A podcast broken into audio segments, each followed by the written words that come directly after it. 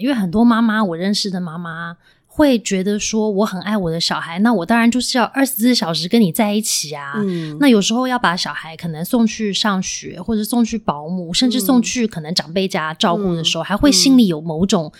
愧疚跟亏欠感，会觉得说哦，好像妈妈没有做好，好像我把你让别人照顾这样子。所以我觉得刚刚你的分享很棒啊，就是有些时候我们选择性的、有意识的去跟小孩做一个分离。然后有一段我妈妈自己的时间，小孩有你自己的时间，嗯但是我们还会重逢啊。那重逢的时候，因为我们两个好像分开的时候都重新类似像充电了，嗯我们重逢的时候就可以在短暂的时间里面有好的品质的互动跟一个相处。就是与其是二十四小时在一起，可是因为妈妈充满了各种的生活压力，或者是真的很疲惫，都没有办法充电，所以他跟小孩在一起的时间可能就会是有很多的那种负面情绪对会跑出来。，对。嗯，所以有的时候亲子关系就很紧张啊，然后小孩可能长大了之后，就对妈妈的情怀就是又爱又恨。嗯，然后妈妈也会觉得说，我这么多年的辛苦，你竟然还会埋怨我，又会觉得。怎么说呢？就是心里就过不去嘛，就会觉得说，对呀、怎么会呢？我都已经